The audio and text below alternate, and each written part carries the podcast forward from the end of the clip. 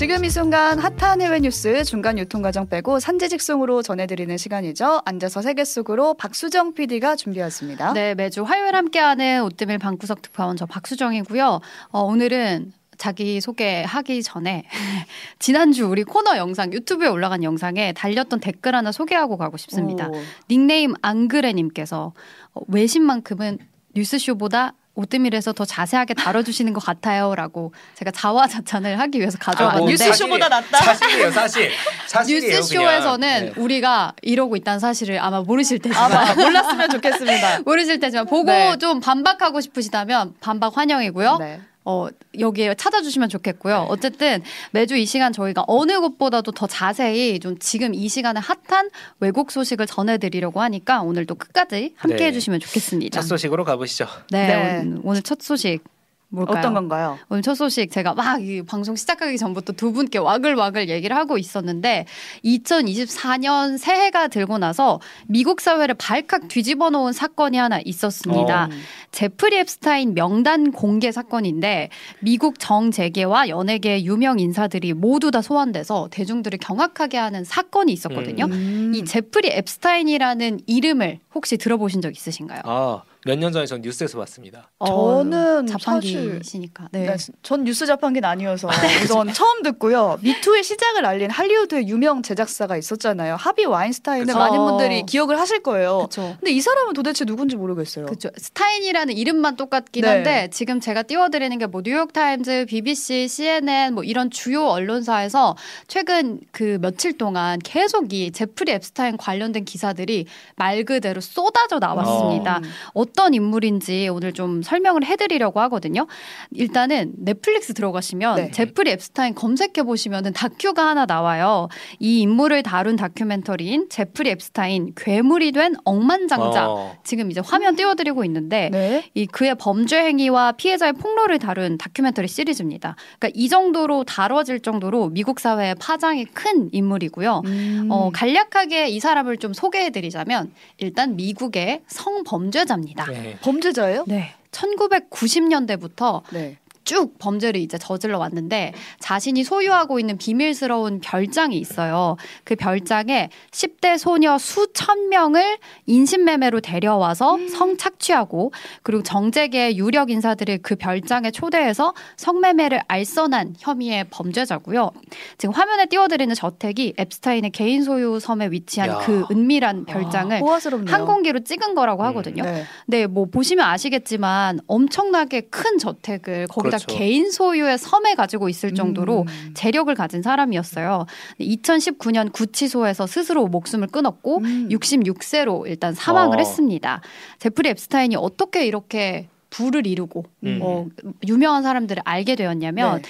어, 자수성가한 사람이에요. 아, 그러니까 그래요? 헤지펀드 매니저, 금융인으로 시작을 했는데 나중에는 월스트리트에서 아예 정말 거물들만 음. 상대하는 음. VVIP만을 상대로 하는 투자 회사를 직접 운영을 하기도 했고요. 어. 이를 통해서 화려한 인맥을 만들 수 있었습니다. 지금 띄워드리고 있는데 뭐 트럼프랑도 친하고 어. 앤드루 왕자랑 찍은 사진도 있고 빌 네. 클린턴과의 사진도 있네요. 굉장히. 좀 친밀해 보이는 사진들이 네. 이렇게 대중에게 공개가 될 정도로 제가 지금 사진 띄워드리고 있는데 그냥 딱 봐도 어울리는 사람들이 좀 급이 다르다. 그렇죠. 정말 거물들하고만 친하게 지낸다라고 어. 유명한 인물이기도 했습니다. 네. 뭐이 사람의 인맥 관련해서는 뒤에서 조금 더 자세히 음. 설명을 해드리도록 하겠고요. 그러니까 쉽게 말하면 전 세계급 유력 인사들과 친한 억만장자가 음. 뭔가 조직적인 성범죄를 벌였다. 맞습니다. 이제 어마어마하게 큰 사건이고 사실 몇 년 전에 보도가 됐거든요. 맞아요. 그렇죠. 이게 2019년에 구치소에서 이 사람이 사망을 했고 음. 2020년에 다큐가 나온 걸로 제가 아까 봤거든요. 네. 그러면 이제 사건이 종결된 건데 음. 왜 이제 와서 다시 이렇게 주목을 받는 거예요? 맞습니다. 어쨌든 제프리 앱스타인은 그렇게 사망하긴 했,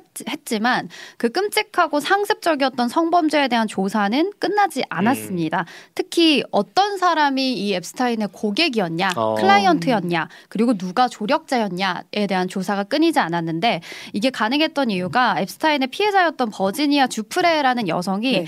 사망한 후에도 어, 사망으로 죄에서 벗어날 수 없다라는 그런 신념을 가지고 그의 범죄를 옆에서 도왔던 연인이 있어요. 이 맥스웰. 앱스타인의 연인. 그쵸. 음. 앱스타인의 연인인 맥스웰. 지금 사진을 띄워드리고 있는데 이 맥스웰을 상대로 2015년에 또 소송을 제기했기 때문입니다. 그래서 맥스웰은 앱스타인의 미성년자 인신매매를 도왔다라는 혐의가 인정이 돼서 음. 현재 20년형을 살고 살고 있는데 네. 이 재판이 진행되는 과정 중에 엄청나게 그 방대한 양의 문건들이 그렇죠. 쌓이게 됩니다. 뭐 각종 이메일이나 뭐 증인의 녹취록 그리고 소송 자료 등이 천 페이지 넘게 쌓였다고 하거든요. 네. 근데 지난 3일에 있었던 일이 무엇이냐? 이 문건들을 뉴욕 맨해튼 연방 법원에서 공개했습니다. 아, 공개를 그래서 했어요. 네, 어. 지금 40여 건의 문서들이 공개된 것을 제가 화면에 띄워드리고 있는데 네. 뭐 누구나 여러분들도 뉴욕 연방 법원 홈페이지에 들어가시면 이렇게 PDF 파일로 이 문서들을 1부터 40까지 네. 다 열람을 해보실 수가 있고요. 네, 이제 공개가 됐으니까 그래서 다시 뜨고 있는 사건인가 그렇죠. 그렇죠. 최근에 이제 이게 뜨면서 이 전까지는 물론 뭐 일부 공개된 인물의 이름이 있긴 했 지만 뭐 익명 처리되거나 추측하는 정도였다면 이번에는 완전히 실명 공개가 된 거예요. 네. 이 모든 문건 안에 이름들이 이제 익명 처리되지 않고 공개가 돼서 어떤 사람이 앱스타인과 연관이 있고 이 음. 범죄에 연루되었는지가 이제 공개가 된 건데 문제는 이 문서 속에 이제 미국에서 누구나 이름만 대면 알 법한 사람들이 줄줄이 아. 나오기 시작을 합니다. 근데 참고로 이제 이 인물들이 다 범죄자다라는 건 아니고 뭐. 공범이다라는 건 아니고 뭐 그냥 어떤 사람은 인맥 때문에 거론된 사람도 있기도 하고 그러니까 고객이었다기보다는 앱스타인과 뭔가 연관이 있는 사람들의 그렇죠. 이, 그 목록이 쫙 공개가 됐다라고 아. 보시면 될것 그러니까 같아요. 여기 이름 언급됐다고 100% 유죄는 아니다. 맞아요, 맞아요. 그러니까 증거와 증인이 있느냐. 음. 맞습니다. 그렇죠. 우리도 네. 알만한 사람들이 들어가 있는지 그게 궁금하네요. 지금 향기 덕후님께서 생각지도 못한 질문을 해주셨어요. 네. 혹시 한국인은 저도요. 없었나요?라고 하시는데, 어, 네, 한국인은 없었고요. 어, 일단 좀 몇 명의 주요 인물들, 여러분도 아실 법한 주요 인물들을 음. 좀 말씀을 해드리자면 거의 뭐 연말 시상식급으로 라인업이 그렇죠. 화려합니다. 일단 미국의 전 대통령 빌 클린턴 그리고 도널드 트럼프 전 대통령도 포함이 됐고요. 엘리자베스 2세의 막내 아들인 영국의 앤드류 왕자 포함이 되어 있습니다. 네. 근데 이 이름들이 어떤 맥락에서 주로 이제 거론이 됐냐면 그 증인들 그때 그 섬에 끌려갔던 그 피해자들. 소녀들 피해자들의 아, 10대. 입에서 네. 내가 이런 사람을 봤어요. 이 사람이 와서 이런 행동을 했어요라고 그 증언할 때 그 증언에서 이 사람들의 이름이 이제 음. 공개가 된 건데 음. 피해자 주프레의 증언에 따르면 일단 앤드류 왕자의 경우 에는 이 앤드류 왕자에게 세 번의 성폭행을 당했다라고 이야기를 하면서 이 기자들이 모인 앞에서 앤드류 왕자에게 어, 나는 당신이 본인이 한 일을 정확히 알고 있다. 음. 앤드류 왕자는 그러니까 당신의 죄를 알고 있을 것이다. 그러니까 음. 자백하길 바란다. 음. 라고까지 이제 이야기를 했다고 하고요. 어. 또 다른 피해자도 뭐 앤드류 왕자가 자신의 가슴을 만진 적이 음. 있다라고 이렇게 피해 사실을 증언한 사실이 공개가 됐다고 합니다. 앤드루 왕자 입장은 어때요? 지금 영국 왕실과 네. 앤드류 왕자는 전면 부인하고 있기는 해요. 음. 이렇게 증언 나왔는데 그렇죠. 이 증언을 음. 다 부인을 하고는 있지만 뭐 앤드류 왕자는 인터뷰에서 아 나 앱스타인이랑 아는 사이긴 했지만 뭐 음. 만났던 거는 그냥 실수였다라고 음. 이야기를 했고 근데 이제 좀 언행일치가 안 되는 부분이 뭐 혐의를 부인한다라고 하긴 하면서 이 소송을 제기한 주프렉 이 피해자에게 거액의 합의금을 지급을 했다고 어. 합니다.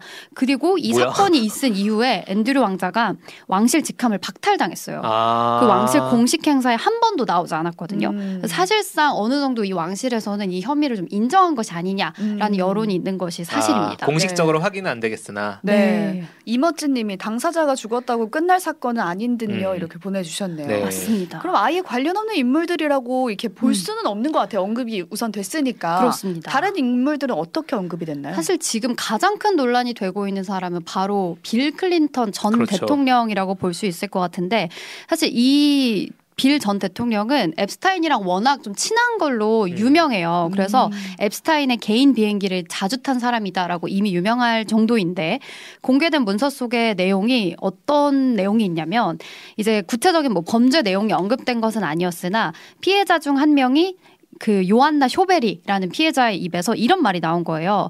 그 당시에 그 피해자가 앱스타인이 자신에게 이렇게 이야기했다라고 하면서 앱스타인이 나에게 빌 클린턴은 어린 소녀들을 좋아한다. 음. 라고 말했다고 이제 어허. 증언한 내용이 법정에서 공개가 됩니다. 네. 네. 클린턴은 뭐라고 하나요? 그러니까 클린턴은 대변인을 통해서 음. 이제 의견을 냈는데 어 나는 앱스타인의 범죄에 대해서 전혀 몰랐다. 그리고 그냥 이제 실수로 한 말이라는 그런 음. 취지겠죠. 음. 그리고 앱스 타인이랑 연락 안 하고 지낸 지도 10년이 넘었다. 음. 라고 이제 좀 그렇습니다. 모르쇠를 음. 표했다고 합니다. 네. 게다가 또 다른 증인인 세라 랜섬의 증언에 따르면 앱스타인이 앞서 말한 앤드류 왕자와 빌 클린턴 전 대통령의 성관계 동영상을 찍어서 협박용으로 보관하고 있었다라고 주장을 하고 있는데 유력 인물들의 치부를 이렇게 본인의 야. 것으로 만들고 또 협박용으로 썼다는 그런 앱스타인의 범죄 혐의에 또 힘을 실어주는 증언이었다고 하고요. 음. 도널드 트럼프 대통령 같은 경우는 공개된 문건에서 뭐 앱스타인과 친분이 있었다라는 음. 정도로만 언급이 됐고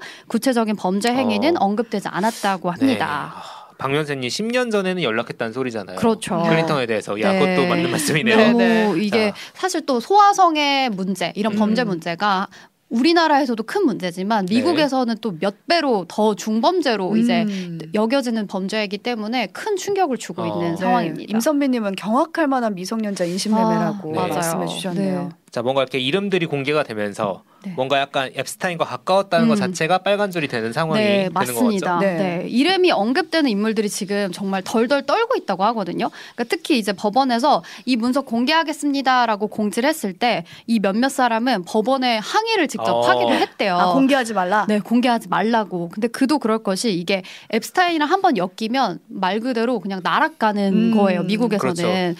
축구 좋아하시는 분들 아마 그 EPL 잉글리시 그쵸. 프리미어 리그 많이 보실 텐데 그 EPL의 로고에서 바클레이스라는 네. 그 회사의 로고를 보셨을 거예요. 근데 이 바클레이가 축구 회사가 아니고 영국의 유명한 투자 은행이거든요. 오. 근데 이 바클레이스의 CEO였던 그러니까 이 어마어마한 투자은행의 CEO였던 제임스 스테일리라는 인물이 있습니다. 지금 띄워드리고 있는데 이 인물 이 인물도 앱스타인과 가까운 사이였다는 것이 드러나서 잘렸어요. 아. 해고가 됐고 엮이면 안 되네요. 그리고 네. 뭐이 사람이 근무했던 뭐 JP 모건에서도 역으로 이 사람이 JP 모건에게서 소송을 또 당하고 있는 아. 중이라고 음. 합니다. 뭐 그 정도로 한 번 이제 앱스타인이랑 이름이 같이 거론이 되면 뭐 업계에서 퇴출이네요. 사회에서 퇴출당하는 네. 그런 분위기인 거죠. 야 근데 뭔가 이게 범죄 자체도 조직적 성범죄고 10대 음. 여, 여, 여 성들을 가지고 이렇게 한 거면 그렇죠. 끔찍한 범죄고 네, 그리고 금융계 거물들까지 연결돼 있고 정치인들 이름도 어, 나오니까 어마어마하죠. 뭔가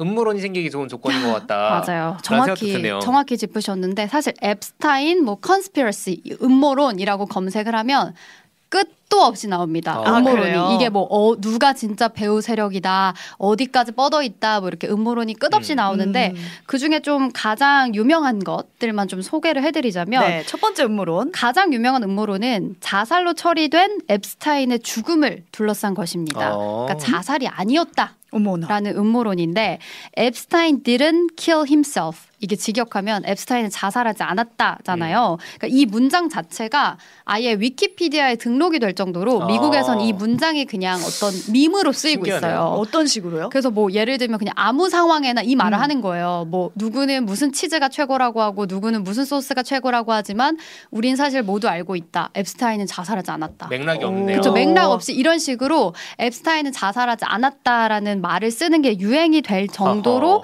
이게 유명한 음모론입니다. 아, 갑자기 탐정물이 되는 것 같은데 네. 그럼 타살이라는 거예요? 근데 사실 제가 지금부터 말씀드릴 정황을 들으시면 여러분도 모두 여기에 좀 빠져드나요? 빠져들으실 수도 네, 있는 게 조심하십시오. 제가 앞에 말씀드렸듯이 앱스타인이 구치소에서 자살했다라고 음. 결론이 났다고 했잖아요. 그때 목을 매달아서 자살했다라고 그 검시관이 발표를 했다고 하는데 부검을 해본 결과 척추골에 골절이 있었대요. 네. 근데 이게 목을 매단 자살에서는 나올 수 없는 골절이다. 오. 라고 보여진다고 하고 네. 그리고 사망 당일 하필 그 앱스타인의 방 앞에 원래 그 CCTV가 있었는데 그 당일에 기술적 오류가 생겨서 그 감옥의 아이고. CCTV가 지워졌다 라고 합니다. 하필. 하필. 하필 자살하는 그날. 네, 제가 지금 BBC의 보도를 띄워드리고 있는데, 그쵸? BBC에서도 이걸 좀 석연찮게 생각해서 음. 보도를 했었고, 음. 또 하필 그날 앱스타인을 담당으로 감시하는 간수들이 있었어요. 네. 24시간 간수 그 다- 감시하는 간수들인데 하필 그 시간에 규정을 위반하고 자리를 비웠었대요. 아, 이거 지금 간수들이. 하필이 세 번째입니다. 너무 네. 하필이네요. 네. 네. 그리고 결정적으로 네 번째 하필인데 하필 이 자살이 있기 전날 법원에서 성접대 리스트가 최초로 참나. 공개 됐다고 합니다. 자 이러면은 음모론이긴 하지만 네. 아직 단 현재 음. 단계에서는 네. 이 리스트에 뭔가 언급된 인물이나 관련된 그렇죠. 사람으로부터 그렇죠. 뭔가 이 죽음을 그렇죠. 필요로 한 사람이 있었겠지 않느냐 쉽게 보통 말하면 이제 합리적으로 그런 추론이 될 추론이죠. 수밖에 없는 네. 상황인데 음. 죽음이 보도된 이후에 이제 미국의 네티즌들 대중들 사이에서 이 죽음의 배후에 누가 있느냐 이걸 가지고 여러 이야기들이 오갔습니다. 뭐 클린턴이다.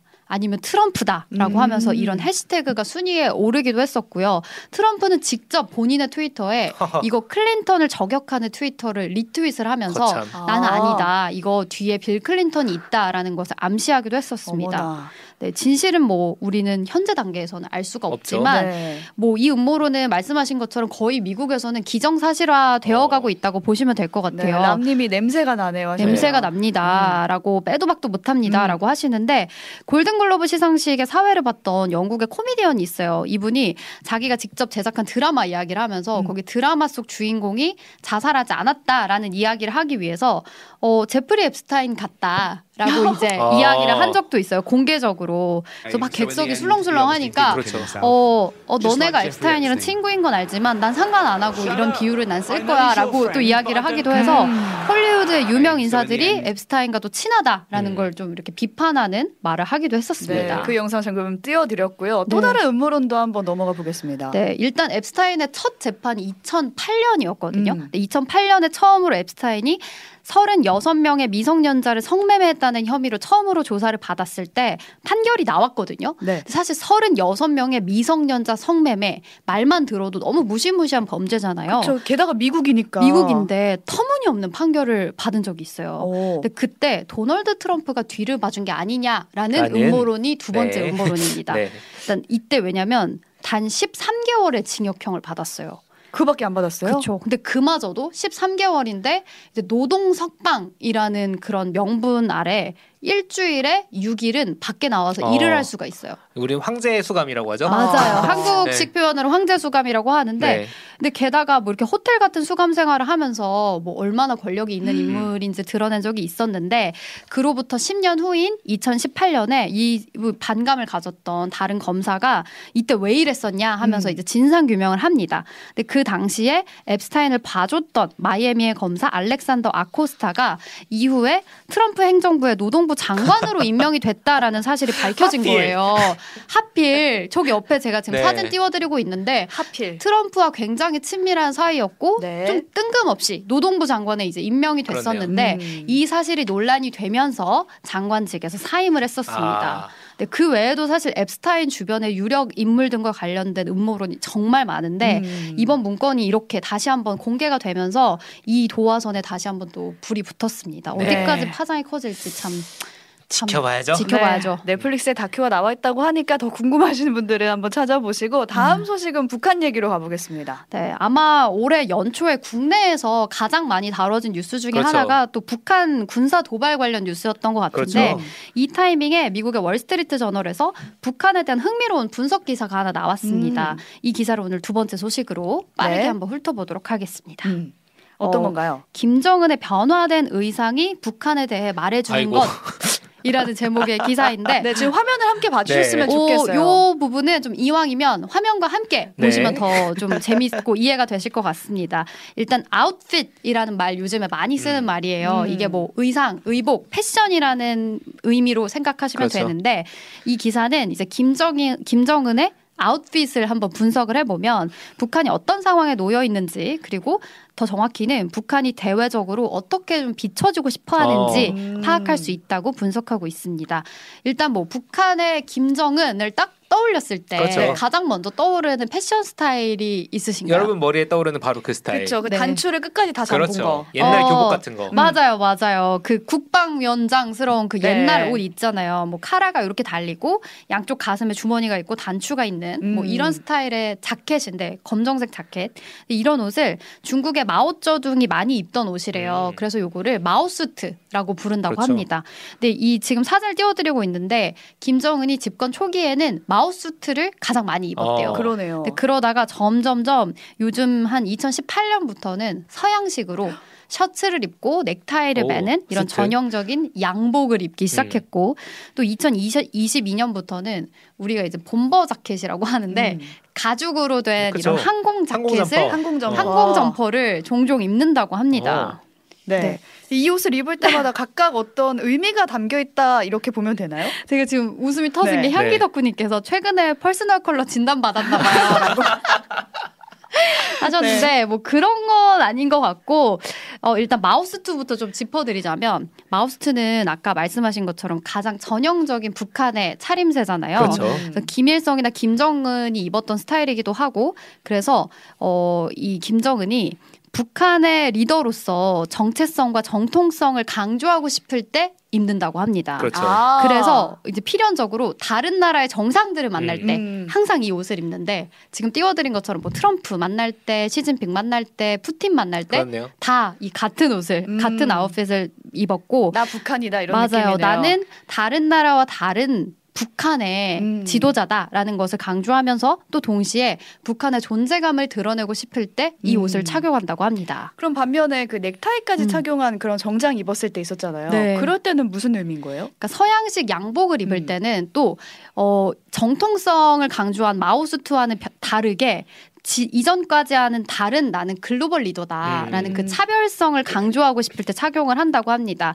그래서 대외적인 이벤트보다는 북한 내에서 음. 중요한 행사가 있을 때 뭐 예를 들면 당대회나 신년사 이게 음. 왼쪽이 당대회고 오른쪽이 신년사거든요. 이렇게 국민들을 대상으로 할 때 주민들을 대상으로 할 때 착용한다고 하고 다른 나라보다는 그러니까 자국민들에게 나는 그렇죠. 이전과는 다른 좀 젊고 글로벌 음. 리더다라는 걸 보여주려고 할 때 한다고 어. 합니다. 이거 박수정 PD가 분석한 게 아니라 아, 기사예요. 네, 제가 이거- 분석 아, 이거 제가 분석한 게 저널 아니고 기사예요. 월스트리트 저널의 북한 전문가가 네. 분석을 한 거고 그러니까 그렇죠. 우리도 다른 나라 못지 않다라는 자신감을 좀 보여주고자 하는 음. 의도도 있다고 음, 합니다. 최근 들어서는 의복이 좀 다채로워지고 있다 그랬죠? 그렇습니다. 최근 들어서는 좀 지금 보여드리는 것처럼 이제 보여드릴 텐데 좀 대- 다양한 캐주얼한 의상을 음. 좀 입기 시작했는데 오. 주민들에게 정치적인 메시지를 전하려는 어. 의도로 보인다고 기사에서 분석을 하고 있습니다. 특히 2019년 이후에 주민들을 직접 만나는 자리가 좀 많아졌는데 보여드리는 것처럼 좀 캐주얼하고 음. 머리도 조금 흐트러졌어요. 보시면 좀 평범한 의상을 많이 착용을 하는데 주민들과 친밀하게 좀 연결이 되어 있다라는 느낌을 주려고 하기 위함이라고 하고요. 또 팬데믹 이후에 가장 큰 변화가 있다면 보이시나요? 왼쪽이 전이고 오른쪽이 후거든요. 네. 체중 감량이 됐습니다. 어, 그러네요. 왜? 사진으로 딱 티가 나네요. 북한 안에서는 이제 너무 음. 빠졌다고 사람들이 걱정을 하기도 했다고 하는데 그 정도 걱정할 음. 정도는 아닌 것 같고 네. 어쨌든 급격하게 북한의 경제 상황이 안 좋아졌잖아요. 음. 그 코로나 이후에 그래서 그때 주민들과 함께 나도 괴로워하고 있다라는 음. 것을 보여주기 위해서 체중을 감량하고 좀 평범한 옷을 입기 음. 시작했다고 합니다. 아까 말씀하신 그 최근 들어서 음. 항공 자켓 같은 거 입는 거는 네. 뭔가 군사적으로 내가 어, 약간 맞아요. 세 보인다. 맞아요. 그런 거를 보여주기 위한 의도가 아닐까 역시. 역시 좀 인사이트가 있으신데 네. 최근 들어서는 가죽 항공 자켓에 이렇게 멋있게 선글라스까지 쓰면서 네. 탑건의 주인공처럼 그 구- 군사력을 음. 과시하려고 하고 음. 있다는 분석입니다. 네, 여기까지 외신 전해준 박수정 PD 그리고 조석영 PD와 함께했습니다. 2부에서는 K-팝 English 이어지니까 함께해 주시고요. 저희는 여기서 인사 나눌게요. 고맙습니다. 감사합니다. 감사합니다.